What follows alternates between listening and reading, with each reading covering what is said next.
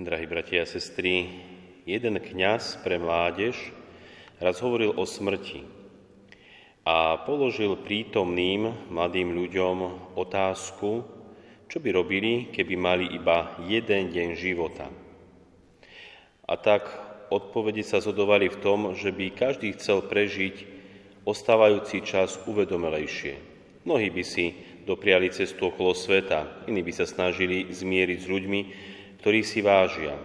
Iní zasa by uvažovali o tom, čo by povedali ľuďom, ktorých milujú, alebo ako by formovali zmysel života či cieľ svojho snaženia. A ďalší by rozmýšľali o tom, čo je v živote najdôležitejšie, a to by potom tiež robili. Hoci odpovede boli rôzne, predsa bolo zrejme, že myšlienka na smrť vo všetkých akosi posilnila život. Vedomie, že smrť je blízko, je výzvou k tomu, aby sa žilo zodpovednejšie a intenzívnejšie. Čiže myšlienka na smrť. Myšlienka na smrť by prehodnotila náš život, čo robíme, alebo čo nerobíme, čo by sme mali robiť, čo je naozaj v živote dôležité. A keby sme poznali konkrétny deň svojho úmrtia alebo smrti, tak myslím, že keby sa ten deň blížil, človek by žil oveľa kvalitnejšie. Čiže myšlienka na smrť vo všetkých akosi posilnila život. A tak si pozrime to dnešné evanjelium. Čo urobila myšlienka smrti Ježiša Krista s emauskými učeníkmi. Učeníci, ktorí odišli z Jeruzalema a išli do Emaus. Títo dvaja učeníci boli zronení, boli sklamaní. Hoci spoločne išli, rozmýšľali, predsa táto myšlienka na smrť Ježiša Krista, na smrť Mesiáša, na smrť toho, ktorého dúfali, že on vykúpi Izraela, boli sklamaní. Všetko skončilo smrťou, fiaskom a doslova išli domov. Ale pozrime si, čo urobí stretnutie Ježiša Krista s ich životmi, doslova s ich kvalitou života, doslova s ich smerovaním života, pretože ich smerovanie života bolo tragické. Oni mali ostať v Jeruzaleme, kým Pán Ježiš nestane z mŕtvych a kým ich nevyšle, aby išli a ohlasovali všetkému ľudu, ľudu evanjelium a krstili. Oni odchádzali preč.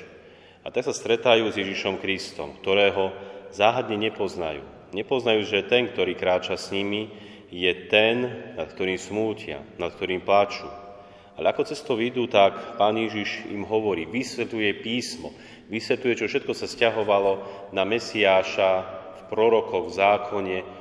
A oni ani nevedia, ako im horí srdce. Oni dostávajú v sebe akúsi novú silu, novú energiu, doslova zapáľuje sa im srdce. Ani sami si neuvedomujú, čo sa s nimi deje, ale kráčajú ďalej s Ježišom Kristom. Dokonca sú takí nadšení, že ani ho nechcú pustiť, aby išiel ďalej.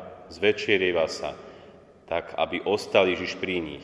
A Pán Ježiš ostáva a vidíme, že až vtedy, keď láme chlieb, keď ho dáva im jesť, vtedy ho poznajú. Pri lámaní chleba spoznali, že ten, ktorý je pre nich už mŕtvy, ten, ktorý zomrel, ten je skutočný Mesiáš, Ježiš Kristus, ktorý nie je mŕtvy, ale žije. Tu sa to všetko v nich lámalo. Čiže postupne pri ohlasovaní Božieho slova. Vtedy začalo horeť ich srdce. Potom neskôr pri lámaní chleba ho poznávali. A vtedy sa mení celý ich život. Už nejdu ďalej do Emaus, ale hneď ešte v tú hodinu, pravdepodobne za tmy, vstali a vrátili sa do Jeruzalema. Toto urobil Pán Ježiš s nimi, s ich životmi, z ich smerovania, s ich kvalitou života. Nenechal ich smutných kráčať si do Emaus, ale doslova zapálil im srdce, otvoril im oči, spoznali ho a tak mohli ísť naspäť a konať to Božie dielo, ktoré im Pán Boh dal. A tak, milí bratia a sestry, aká je kvalita nášho života? Alebo aké je naše smerovanie?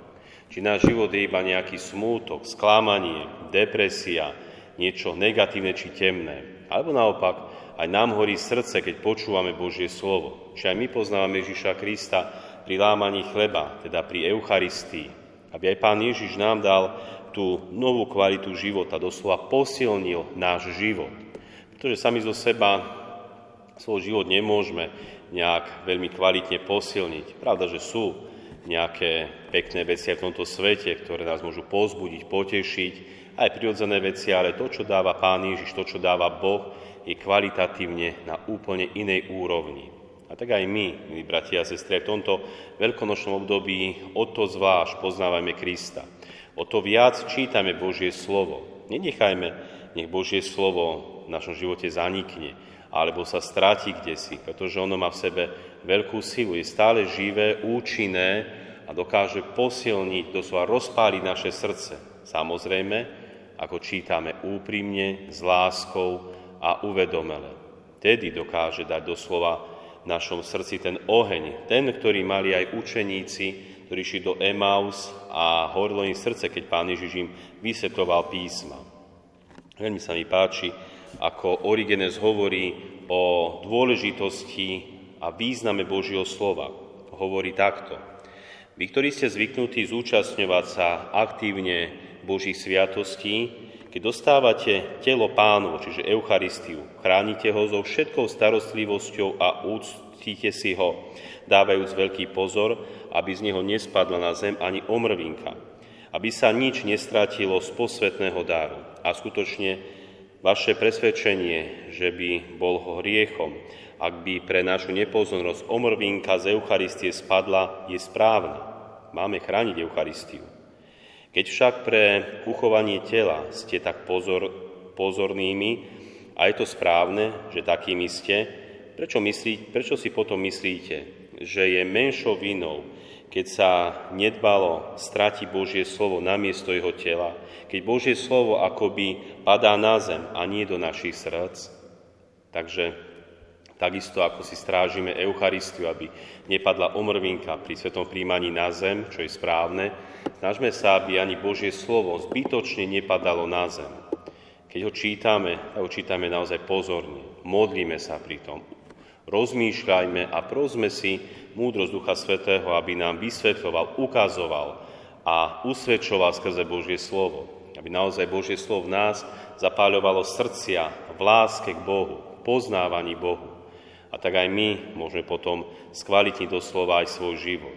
A naozaj tou najväčšou, najkrajšou kvalitou bude, keď doslova ani my sa nebudeme báť smrti. Keby sme aj vedeli deň svojho života, nemalo by to byť o strachu, o nejakej beznádeji, ale skôr o radosti a tešení sa, že sa môžeme stretnúť s našim Bohom.